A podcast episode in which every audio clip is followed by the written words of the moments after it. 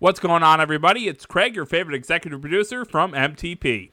With the holiday season finally upon us, and the fact that COVID is back and shutting down our sports again, we figured we'd like to take this episode to look back at a very successful 2021 for us here at Missing the Point. On this episode, we're going to look back and listen to some of the highlights from some of our favorite interviews from the past year. If you want to listen to the full episodes of any of these interviews, all the links will be in the show notes. Up first, from episode 48, on March 30th, we sat down with Hall of Fame sports writer from the Boston Globe, Dan Shaughnessy. I did stumble upon a pretty cool story, and I was wondering if you could give us a little insight into it, Dan. So, 1985 Easter Conference Finals, you noticed that Larry Bird has taped two of his fingers together. And that I think you made the comment that it might be a little bit harder for him to shoot or shooting percentage would go down. And he challenged you to a free throw shooting contest with, with one of his hands wrapped. So I'd love just to hear first person kind of how that went. Well, it's uh, now that we can I can sell a little product here, and I just wrote a book. The book's called "I Wish It Lasted Forever" beyond November. So I, I had that team for four years every day, and in those days it was nobody's fault. But the way it was then, we we lived with them. We we traveled, we waited for bags, hotels, buses, practice, everything. It was like being on the team without the groupies or the fame or the money. But other than that, it was the same thing. So there we were, and you just got to know them, and we were able to tell the readers what they were like. And it's very rare time. So yeah, they called me Scoop. That was my nickname. Whenever I'd come into the locker room, you know, Larry'd say, "Scoop, do you ever notice how quiet it gets? You walk in here, you know, and, uh, that was true, you know, because nobody trusted me. It was you know a very good system we had. So yeah, he was taping it like this at practice. So he, there had been a barroom fight two nights earlier, and he might have had a broken bone. I don't know, but if you look up his playoff shooting, he shot fifty two percent that year. It was his middle year of his three straight MVPs, height of his powers, the 60 point game, all that stuff, buzzer beaters left and right. And he got in a barroom fight, messed up his hand. He shot like 42% the nine playoff games after this happened. But he was taping it like this at practice. And I said after, I said, You can't play in the game like that, right? He said, Scoop, I could tape my whole hand up, make more shots than you. and I'm like, That's probably true, but that's not what we're talking about here. And it was almost like a pool hustler thing. He kind of must have done it before. So they taped his hand like this. The thumb was taped. It was like a, he had a boxing glove on.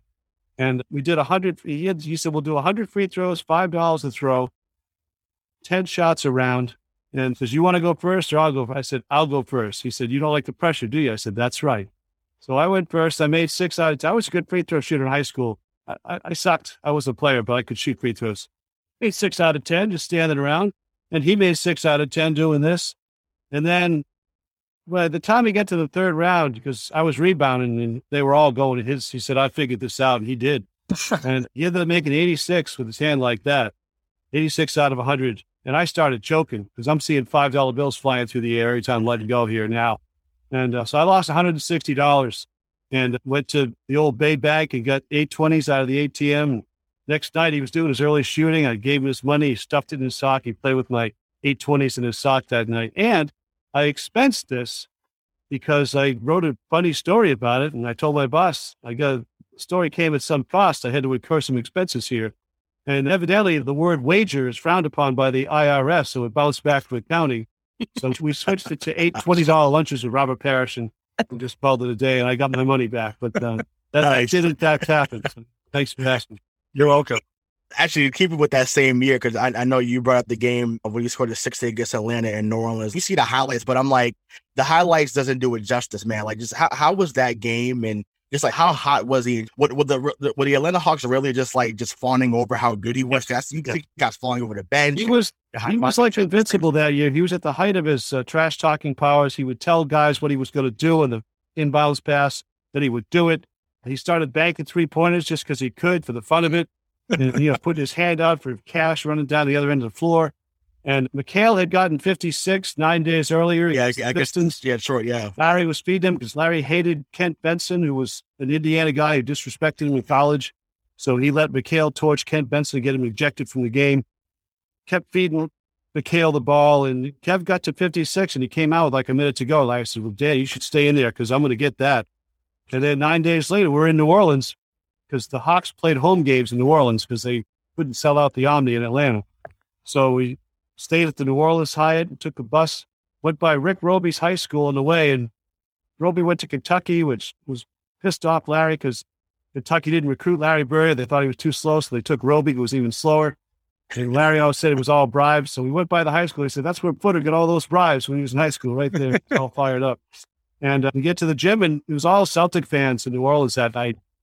And uh, yeah, they put the press right behind the Hawks bench. We were a little elevated. We, we can see ourselves on that. And Mike Fratello was the head coach, you know, short little guy. And uh, Ricky Brown was a guy who had been a Celtic draftee. He was on that team. Well, they had Dominique Wilkins. They had, they had some great players. Uh, Doc Rivers was on that team. And it kind of grew. And then by the fourth quarter in the Hawks bench, they were a bunch of knuckleheads, you know, and they were like leaning into each other and celebrating and fall down. And Larry started like going over to that side and just shooting right in front of them and just pointing to them. And all that video, I mean, they're not making it up. It's true. The, the Hawks were actually fined for that. It was bad. And uh, Fratello kept switching guys. He kept changing men and, and trying everything. And Fratello, he got into a little fight with Ricky Brown. We saw the whole thing. And when it was over, the GM of the Hawks came into the Celtic locker room with the game ball and had Larry sign it. It was like a souvenir for the Hawks. Uh, yeah, he just dropped 50 in our heads. You know, it was like, yeah, that, that all happened. It was good. Oh, well, what, what, what an honor, right? good times. Is he the only player that you've ever seen reach that level where he he starts just playing around in the middle of games? Yeah, the, the talking was off the charts. We could hear it because in those days we said, uh, I've got pictures I'm using in this book where we're sitting right you know, where they where those people pay a thousand bucks now, like we were there with our table right there. And the worst was the Julius Erving. Julius was 36 years old, and Larry was in the middle of this three-year MVP at the height of his powers. And I mean, Julius would have toyed with Larry Bird in his heyday, but he was cooked, and Larry was dominant. He was bigger and stronger. And Larry had like 38 in the second half, or 38 by the third quarter. Oof. Julius was like one for nine. Larry was just get somebody out here, old man. You can't guard me. And finally, Julius went for his throat. There's a famous picture. They're, they're grabbing each other by the throat. And it was a Donnybrook, and it did not end well. I love it. That that could never happen now. Guys would be kicked out the league. You know. Oh my God! Wait, basically like like uh, like Kermit Washington, right? Back in the day, we did to uh, oh yeah, to Rudy Tom. I mean, that was a little different. Though, Rudy Tomjanovich. take a look at the McHale takedown of Rambis in Game Four, the '84 Finals, when McHale comes mm-hmm. across mm-hmm. the floor and clotheslines Rambis. Rambis's foot almost hits the rim. He's so upended and it was two shots. There was not even a flagrant rule then. They had to change the rules uh, all around on that. So uh, common that, foul. that did happen. And, yeah, uh, common foul. Right, exactly. Up next, from episode 68 on June 22nd, Boston Bruins writer from Causeway Crowd and Fansided and host of the BruWings and Things podcast, it's Tuukka time with Caylee Allard. I was the leader of the Tuukka Hate Club, the leader uh, for yeah, for a very long time. Uh, I'm sorry, I, I, I know, uh, but he changed my mind a lot in the Washington series, and even more so in uh, in, in, the Islander series. I, I, think the reason, just just for clarification purposes, the reason why I was in the uh, the, the Tuukka Club is because he's just so damn talented.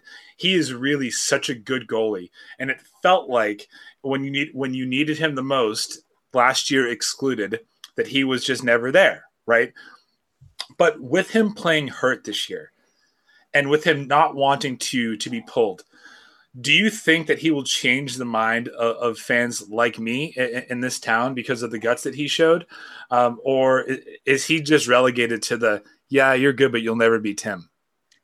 Oh, Tuukka will never get the credit unless he gets the Stanley Cup as the starter. Um, I've spoken to many Tuukka haters because they're always in my Twitter, and I have to see what they say about it unfortunately. Yep. um, at this point i just don't respond to them. It's not even worth my time. But i i think bruins fans and boston fans in general are so spoiled. Like i always use this goaltender's name look at Tristan Jarry on the penguins. That man cannot stop a beach ball. Like i'm i'm not even like no joke. When i was watching him play against the islanders i was like this is their starter in the playoffs. Like this guy would maybe be decent in the AHL. It's that bad. Like, but um no, because people complain when Tuukka so they want him to show heart, but he showed heart by playing through an injury, but now he's stupid for doing that. So it's a lose-lose for Tuukka. Like, oh, he's a quitter. But if he sat out, they'd say, oh, he has an injury. He's faking and giving up on his team. But because he played, he's hurting the team by playing with an injury. So the guy cannot win. So, I mean, if you look up the symptoms for a torn hip labrum, Bad. and you're a goaltender playing in a playoff game, sliding left to right, practically doing splits, sticking out your legs, people are like limping when they have torn hip labrums. It hurts to walk. And this man said, "No, I'm suiting up for my team because I feel like I should." And he he told apparently he told coach Cassidy he was healthy. Like he was like, "No, I'm good." And Bruce was like, he told us he was healthy. So this guy wanted to play, but that's still not good enough and it never will be. Yeah. So I I echo those spoiled Boston sports fans times a million. Um, so a little fun fact about me: I'm not a Patriots fan. I'm a Cowboys fan. Unfortunately, um, it, it's one of my biggest flaws in life. I know. You guys don't know my other teams, but I can tell you later. Not all Boston. That's that's what it comes down to, though. Is like we have a different perspective of this. That like, so when teams make it to a championship, I never see that as like a disappointment, and I never will. If you are good enough to play for a championship trophy, that is a successful season. You have done your job. You were in it to win it to the end. It's unbelievable that no one gives credit to Tuukka for leading us to that Stanley Cup in 2013, leading us to another Stanley Cup in 2019. Yes, we didn't win it, but do you know what the hardest trophy to win in sports is? Ward Stanley Cup. And this dude has brought us within one game of doing that twice. And I've been echoing this since day one with Tuukka. It's like exactly what you said about the Penguins goal. You got people don't know how good we really have it having this guy in net for as long as we've had him in net. Like you think back to all these goalies, like Jean-Sébastien Giguère, amazing with Anaheim. What was his shelf life? Three to four years.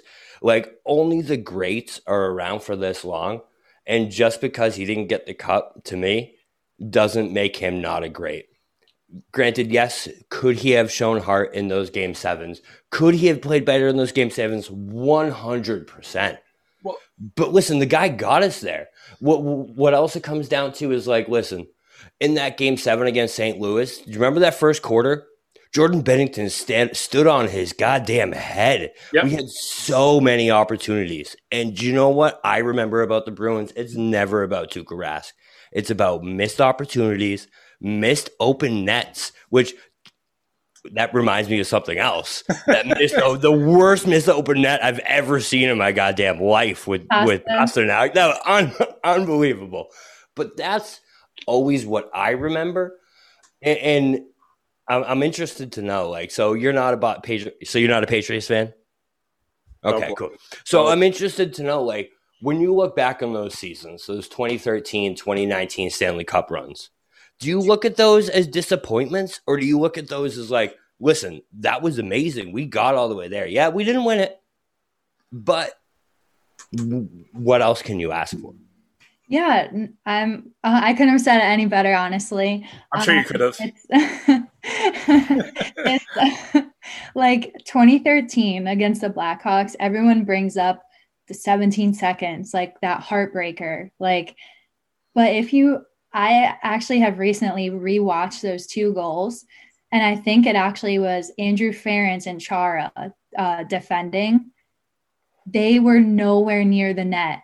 They were off in no man's land. They weren't like Tuukka was left out to dry. Like the Blackhawks were hammering him. Like it was two greasy goals too. Like it was horrible goals that never should have happened. They should have never been that close to the net at that corner, sliding that puck in. I think it was Bickell and I forget who else scored it, but that's all on Rask. But the guy is one man. Like he's one man. And I I honestly see uh, the two cup finals with him as a success because also in game seven against the Blues, the Bruins scored one freaking goal. And it was Matt Grzelcyk in the third period with like a few minutes left, and the Blues were already up four.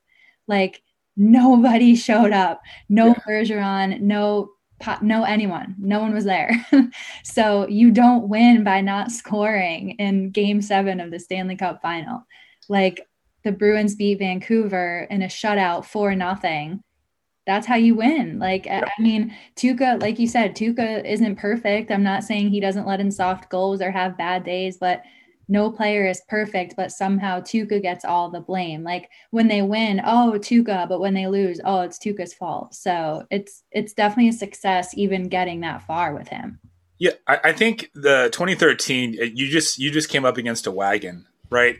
Uh, uh, the, the Blackhawks were at the height of their powers, and that they just they were just so good that I'll, for for that run, I'll always remember it was a, it was the Toronto series, right? You're down three goals, and Bergeron scores in, in overtime. Jack, was it uh, it was one of the play-by-play guys that you just hear Bergeron, Bergeron, like that.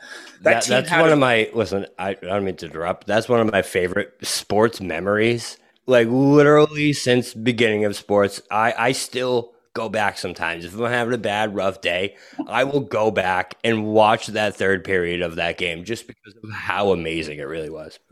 Like that team had heart, and I, I and I I would always say, and, and uh, Bobby will can attest to this. I don't hold 2013 against them. Like that, you he played so well. I, I I don't I don't remember the stats. I think he was like 14 and eight with a it was wasn't it nine? I think it was. It was. Like, it was, it was like it was fourteen crazy, and eight with a sub two uh, goals against average. Which, by the way, like those stats are comparable to to Tim Thomas in 2011. They might even be a little bit better. The game seven in 2019, the team didn't show up. They let they, they hung them out to dry. But that's a game where you know four four one feels too much. Like maybe like I would I think my outlook on him, and again I'm just speaking for me, my my outlook on him would have been different if that game ended like two one, right? Even if they're up two nothing, you just just show that you're that you're gonna that you're gonna fight your ass off. So I think this year he showed guts. And do you think he had to? Like, do you think he knew uh, all the things that we were saying? Not not not us, but maybe even play, uh, people in the locker room after uh, after the whole bubble experience last year. I, for someone who who writes about the team and is is, is a, a, far bigger puckhead than I am, do you think that was on his mind all year that I have to be here? I truly don't think Tuukka cares what people think. He cares about his team, yep. but he doesn't read Twitter. He's not reading articles. He's not listening to Boston sports radio, especially. Um, but I every year, um, like in the post uh, post loss Zoom at the end of the season, just this year, they asked all the players about Tuukka. They're like, you know, do you think it's fair the criticism he gets? And they're like, no, like the guy fights his butt off every single game for us. We would be nowhere without him. I mean, obviously they're not going to trash his their goalie, yeah, but everyone knows like i know that tuukka knows too he doesn't know the extent or the specifics but he knows that he's heavily criticized and i think he feeds off it but i don't think it's always on his mind like oh i need to please the fans like i don't think he cares he just wants to do his best because he's also very passionate and he's known to be an angry goalie. And that's another reason I hate when people say he has no passion because I'm sure you've seen the infamous video of him throwing milk crates back in the AHL when he lost a game. And um, one of my favorite pictures is when um, I think it was the Lightning scored when uh, Tuukka lost his uh, stick blade and he took it off the ice and was shoving it in the ref's face. Like, look, I lost my blade. Like, he's just like angry and fiery and passionate. And that to me shows that he does care. Like people are like, oh, like he's emotional, this and that. Like I think it's awesome. And I think he wants to do everything he can because the guy, if he didn't care, he wouldn't have played hurt. Um, so right. that's a really big deal. On April 6th, we were honored to be joined by former general manager of the Boston Celtics from 1984 to 1997, Jan Volk. In episode 50, Dan talks to us about how he first started working in the Boston Celtics front office under Red Auerbach and how he was hand chosen by Red to be his successor as general manager.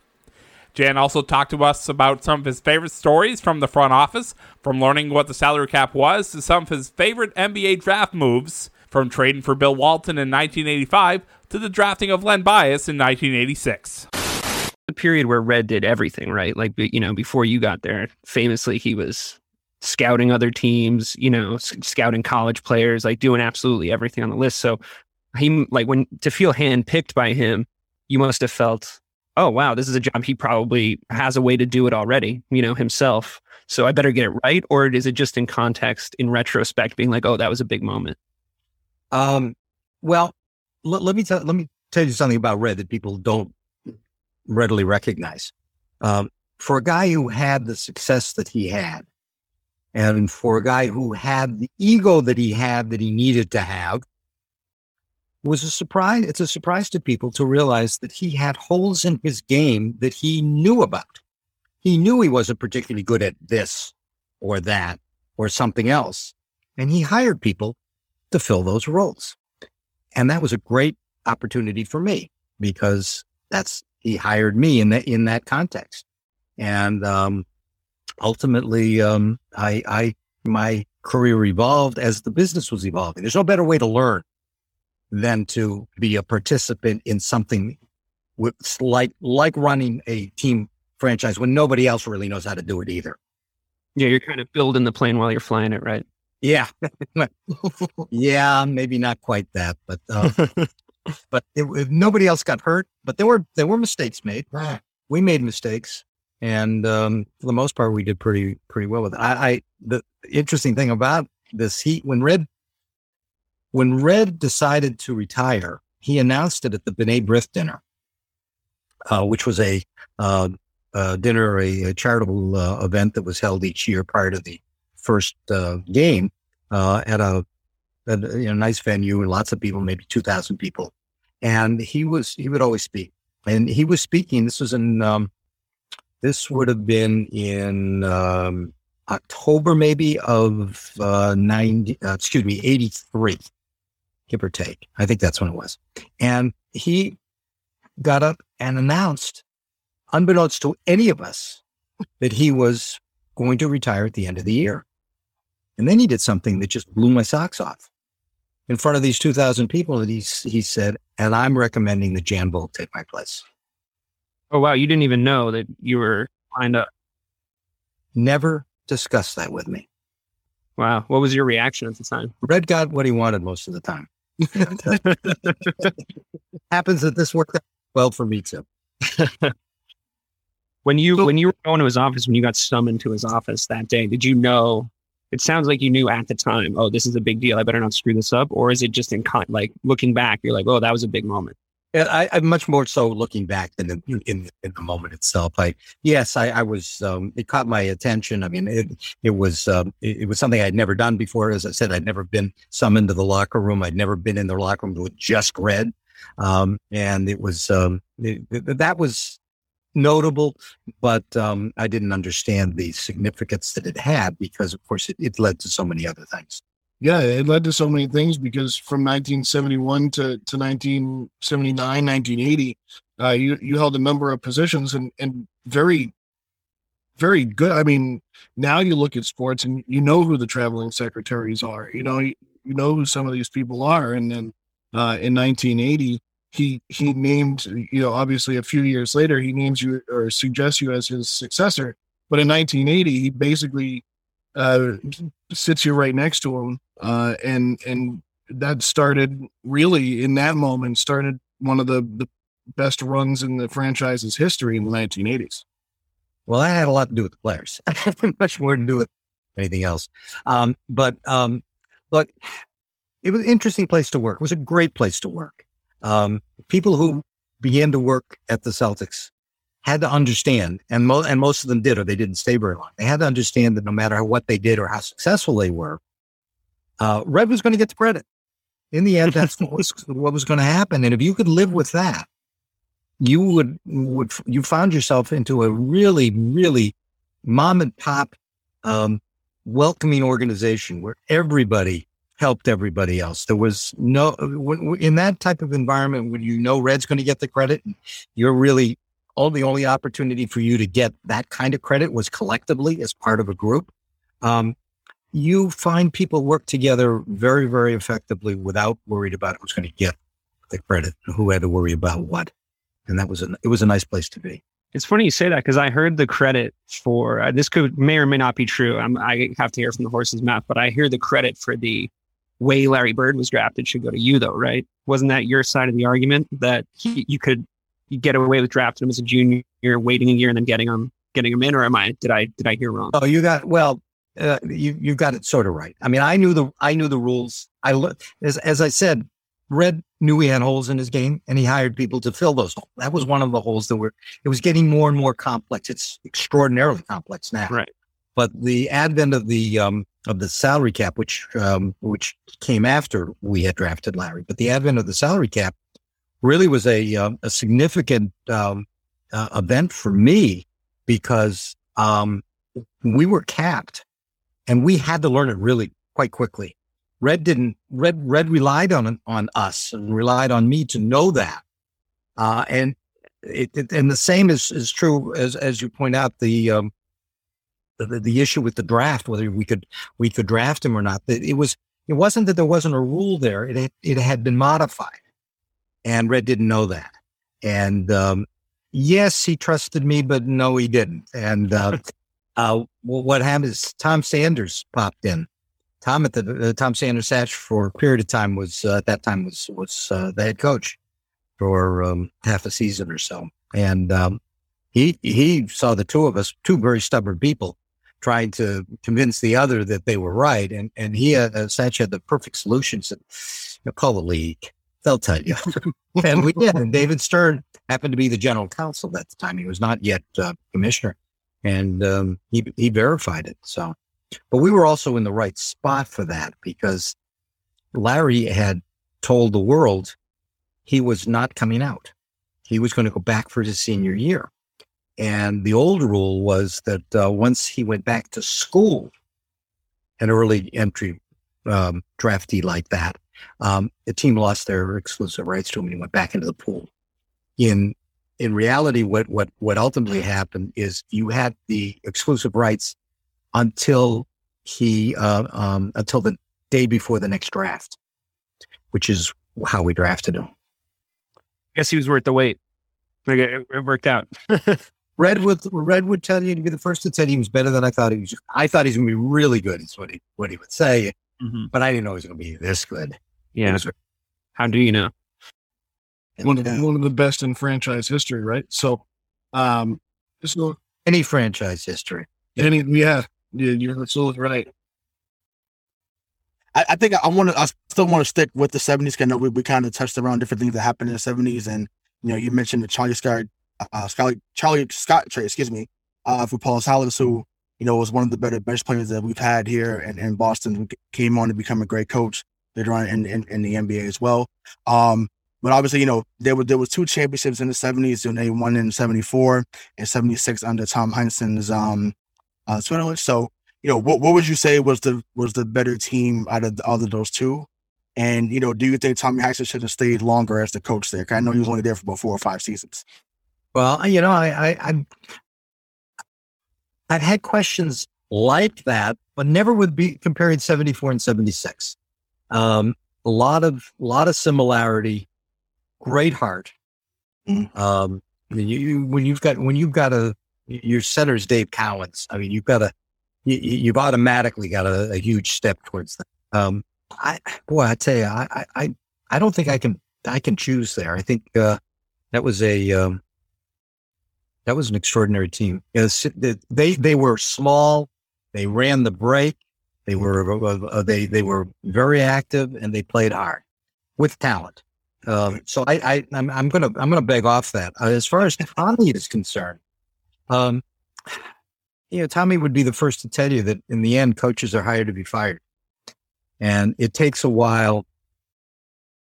It, it, it takes a while to burn out, but they all, most of them do in one way or another. And, and it's, it's usually a consequence of having been, been with the same players over a uh, protracted period of time where um, there's a lot of um, the cajoling that goes on that um, in, in Tommy's case, I think the players um, got tired of his um, interaction with the referees.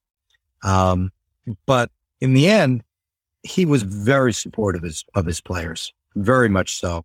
And uh, they, I, I, think they appreciated it much more so after he had left. I know that, for example, JoJo got traded. Ultimately, was uh, he came back and he um, he saw how special it was playing for Tommy and he missed it. On May 13th, we sat down with the then producer of the Section 10 podcast and co host of Live BP on WEEI in Boston, Steve Perrault. From episode 59, let's talk some socks, kid. I mean, Barnes has been pretty good so far this year. He's been really good. I mean, you, you, could make the argument Barnes is the best closer in baseball, which is insane. I mean, right, I right. was always words I never thought. Yeah, I know. i have always been ripping Matty backpacks, and all of a sudden, it's like now he's the best closer in baseball, and I can't really say anything about it. Like I know Chapman's been really good. You go down the line, there's other guys that are performing well, but he knows it too, which is good. Like I'm glad that he's carrying himself like I'm the guy because like there's a way there's such a difference between being the closer, like because you were placed in that role, and actually being a closer. And Barnes is proving that he's a closer, which is blowing my mind. I always thought it was just going to be that he was named the guy, but you never felt good when, he came out of there and uh, out of the bullpen in save situations. Uh, but yeah, he has a zero ERA when in save situations, so you can't really get much better than that. And to that point too, why would the Red Sox go out of their way to give up pieces they probably don't think they need to give up for a closer when they have a closer. Now, if you really want to go all in and say Kimbrel's your eighth inning guy, because right now Ottavino cannot be the eighth inning guy. My God, he's an absolute mess. He walks guys all over the place. Same with Darwinzon. Darwinzon can't find the plate. So maybe if they wanted to go like all in, all in and have Kimbrel as the eighth inning guy, how bizarre would that be, by the way, that your former closer comes back as the eighth inning guy when he has an 07 ERA? But um, hey, I don't see it happening, but yeah, yeah, I know. I was going to say whatever gets the job done, they're going to have to add pieces of the bullpen. I just don't think it's going to be Kimbrel. Your former World Series winning closer too. I know, I know. Even though that, you know, my God, that postseason and like everybody that Yankees knows, game, the Yankees game was the one that that was that was the scariest game of my entire life. That, that was up there, man. I snuck into Yankee Stadium for that. I should have just got tickets, but like I was hanging with my buddies and I was like, all right, the Red Sox are about to to beat the Yankees in the playoffs, I have to go to this. I was like 20 minutes away. I'm like, let's do it. Uber to Yankee Stadium, get in there. I'm just peeing my pants. This guy is just the worst. Like he's given up. Gary Sanchez almost had a home run. That thing barely, barely missed going out. Uh, I think I don't know if it was Judge. Somebody else went to the warning track. I was like, end this game, and then the ending was was crap. It was it was Giancarlo that gave them that game. I don't know if you remember, but Kimbrel couldn't find the plate and Giancarlo yep. swung at two sliders that weren't even close. And yeah. it's like if, if, I was his head coach, I'd be sitting there in the dugout like, bro, that bat's not leaving your shoulder. Like I don't yeah. care. I, I don't think Boone had the balls to tell him that. Well, yeah, I know. But. No, it, it was the Bregman game. It was game four against Houston that year. That's the game that got me. Oh my god! And I was Benny like, yeah, Breg, yeah, Bregman was up. I was like, oh my god, like I was like, please, like I, I, I just knew that Bregman was gonna hit a grand slam, and I was gonna be yelling f bombs in my house for the rest of the night. it was, it was a guarantee that he was gonna make good contact. There was no way Bregman was like striking out there, uh, and Bregman did himself no favors, by the way. Post, he had that IG video or the IG story, whatever, that he posted when they went back to Houston of him like Rockin' Eovaldi or whoever it was. Yeah, I, and they obviously saw the Sox saw that, and that's all you needed to to see. And the, the series ends in Houston. But um, yeah, that Benny catch was incredible. And now I, I wish Benny was still here. Did you say you snuck into Yankee Stadium?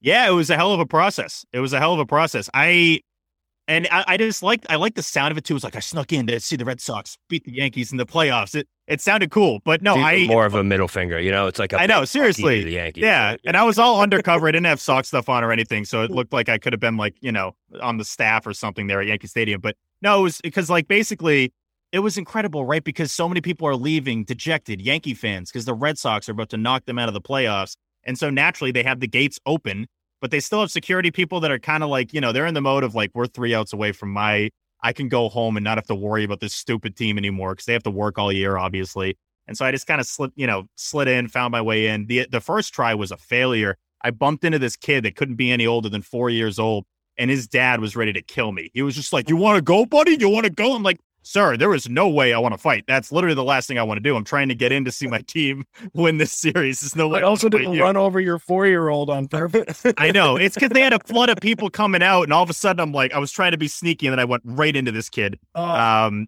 but no, you know, find a way to get in there, and then the Kimbrel inning happened, and it was the ending of that game was so weird, right? Because they have the ground out to to uh, what's his face Nunez, he falls over when he throws it, and like they barely got him out. They had to check the replay, but whatever. They got out of Yankee Stadium with the win. That's all that matters and you got into Yankee Stadium to see the win. So that's perfect. Exactly. Exactly. It's a win win. Episode 73 on July 20th featured Annie O'Donnell of TikTok fame and the OD on Sports podcast. In this clip, Annie and the boys discuss the troubling circumstances of Trevor Bauer's in season suspension for alleged sexual assault. So we have to bring this name up and we have to bring this story up. Okay. Trevor Bauer. Good. I know we have the same opinion on Trevor. I, I, well, we all have the same opinion on Trevor Bauer. We- What are I would hope thoughts- yeah, might. Yeah, and it's going to sign off real quick if we don't. No. I wouldn't sign off. We'd have a discussion for sure, but, But well, let's have a discussion anyway because Okay. it's a it's a hot button topic, and they just extended his suspension, uh, his uh, sorry, administrative leave through July twenty seventh. Hold on, hold on. The key part of that though, Joe, is his paid administrative leave. hey, yeah, he's Paid being- administrative leave, That's- which which is is- something that people who make a lot of money uh, are afforded to that some other people uh, are not. But what are what are your you're you're in L you're in L.A. San Diego, so you're kind of boots on the ground, and uh, for lack of a better term here. Uh, what are your thoughts on the Trevor Bauer situation? Um, I've every time I've been asked this question, I've I, I do feel the need to kind of clear the air on my stance because when the Dodgers first signed Bauer, uh, personally, honestly, the reigning Cy Young winner, I was excited. Anyone that's going to suit up in Dodger blue, I want them to do well. I'm going to root for their success. And in terms of his past tweets and uh, you know, the whole ordeal with him harassing women on Twitter, I, I'm, I'm of the belief that we can change, that we can improve ourselves as people. So I said, how am I, who am I to say that this young man can't either? I say young man, I think he's older than me. Who am I to say this guy can't improve himself and grow as a person either? So I said, well, I'll give him a chance. I'll root for him. He's a Dodger. He's on our team. However, um, that stance does not come into play in terms of domestic violence and what was read what I read by the athletic. That was absolutely horrific. Um I think everybody I've taught every Dodger fan that I've spoken to I know it's not the collective view of the fan base but I think it's of the majority is that we're done with him honestly. Um at this point in time this Dodgers team has been, and I hate bringing bringing you know play into this on such a serious topic, but this Dodgers team, despite a very uh, but despite one of the top records in the league, they've been very, they really haven't hit their stride in the first half of the season. They've been very inconsistent. So I think taking this distraction, and he is a distraction. He's, uh, for lack of a better word, I mean, the vlogging, the, the, the internet stuff and everything. Uh, I think it's the best for the team to just move on, but I know that's not necessarily the way things have to happen because of, you know, there was a whole deal when everything came out and the Dodgers didn't say anything, and Dave Roberts said, "Well, my ha- our hands are tied because it's at the league level." And I understand that the Dodgers couldn't suspend him and they couldn't just outright kick him off the team, but Dave Roberts absolutely had in his jurisdic- jurisdiction to take him out of the rotation. Absolutely. He's suspended and sat players for worse. He sat Cody Bellinger for not hustling to second base one game back in 2018. He sat Yasiel Puig for showing up late to practice. You're telling me you can't take Trevor out of the game because of this entire, you know, for one, just aside from the whole investigation, the fact that there's no way he's going to be focused on on the game on on that Sunday, and it's going to be distraction for the locker room, if anything.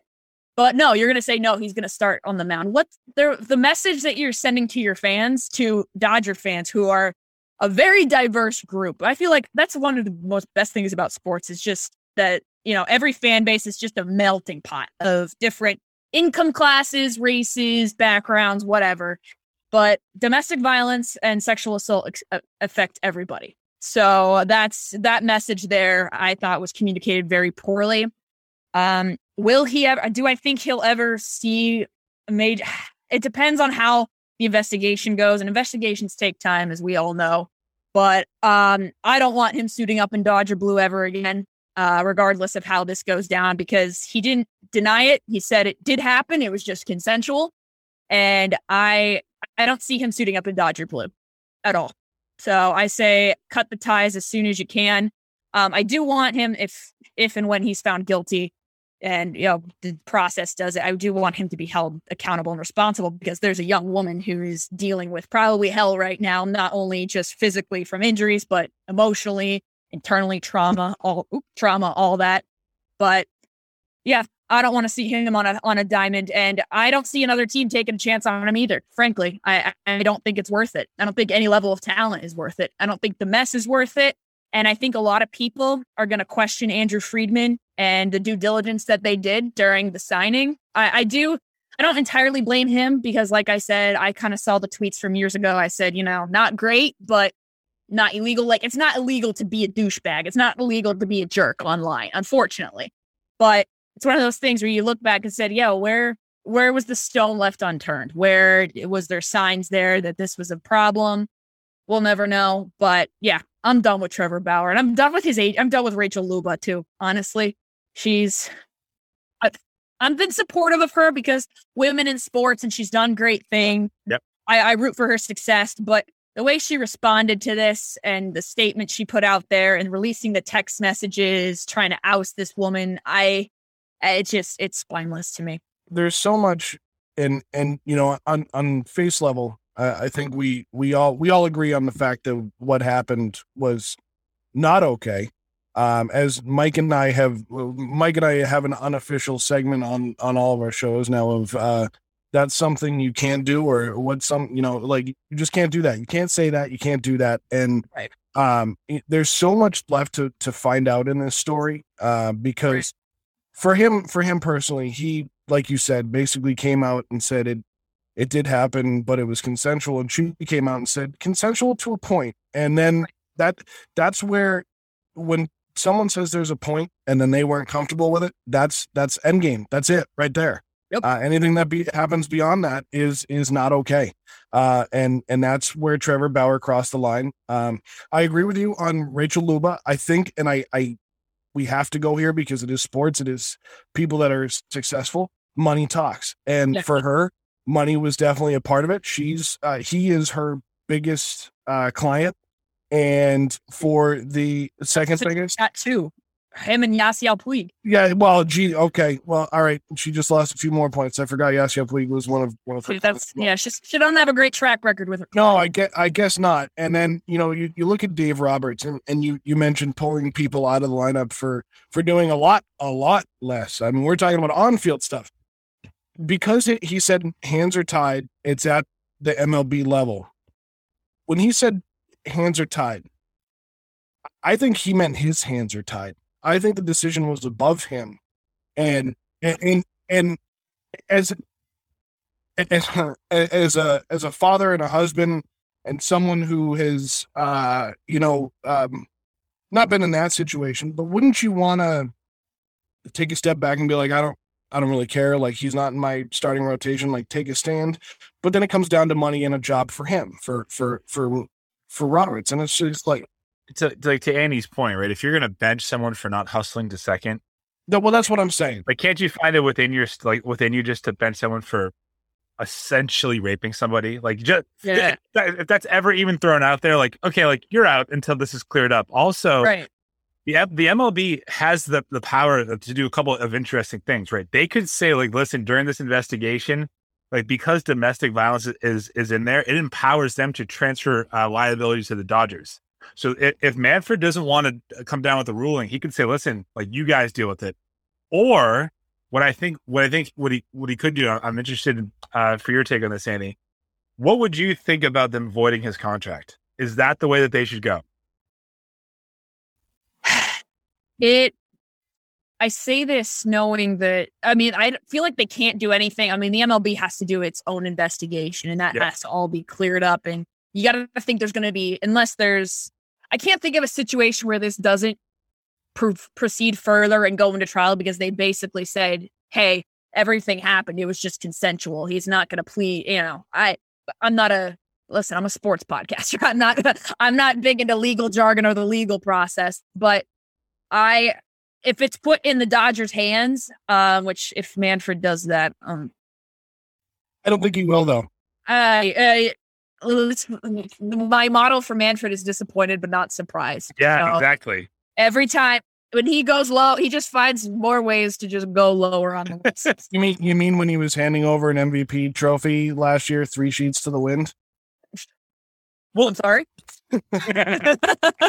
And finally, to round things out, we were joined twice this year by the head Patriots beat writer for the Boston Herald, Karen Guregian. And amongst other things, we discussed the unfair comparisons between the 2021 season for the Patriots and the little season that happened back in 2001. The one thing that I'll ask you uh, about is so I uh, I have a little bit of PTSD from 2007, right? I think we all do. Matt Judon to me feels a lot like Adalius Thomas. So, Karen, I need you to tell me why why this is not going to be the same situation, and uh, and tell me that you've seen things because you were there for Adalius, right? Will So- we bring back the Jetsons? Remember that?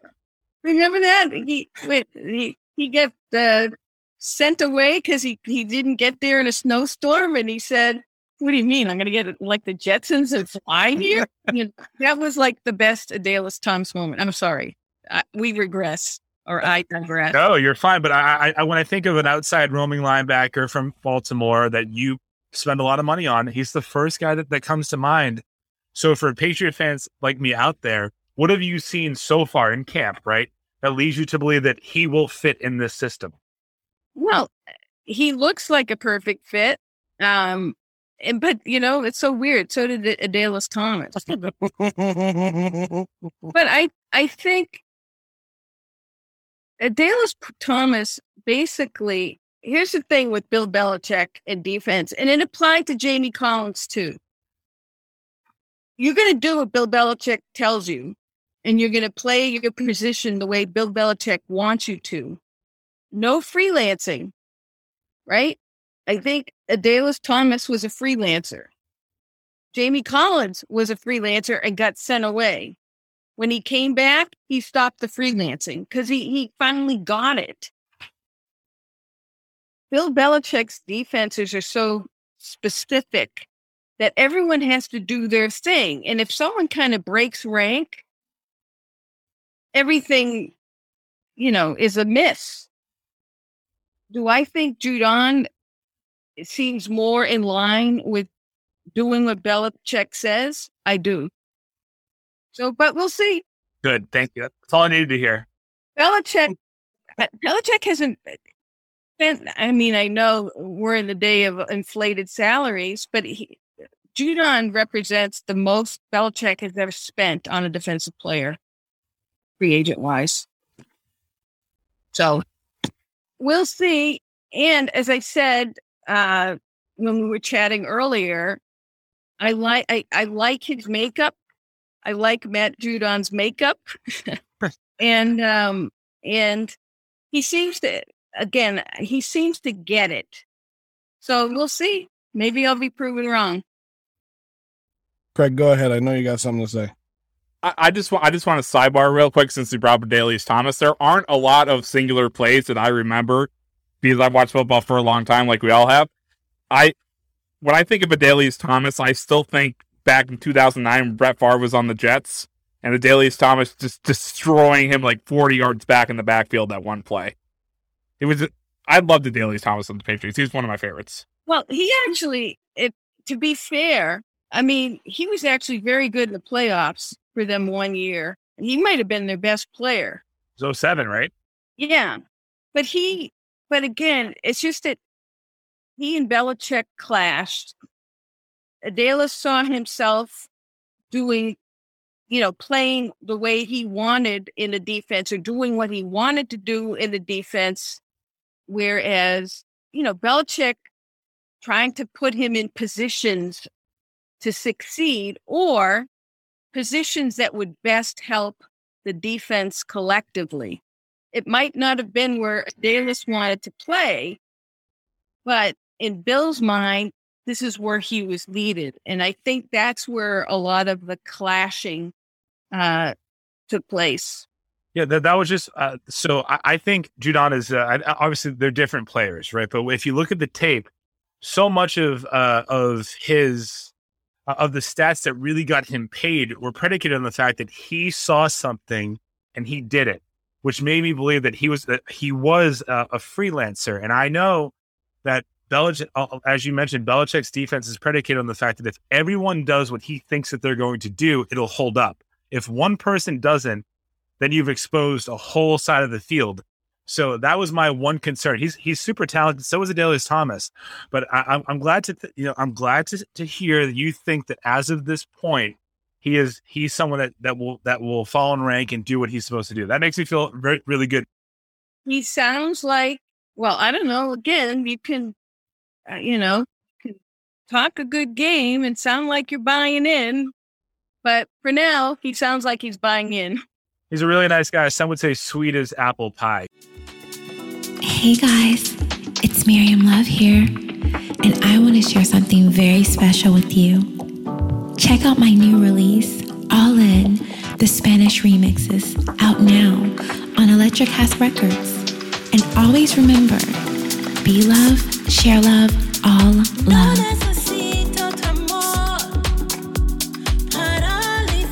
Available now wherever you listen to music.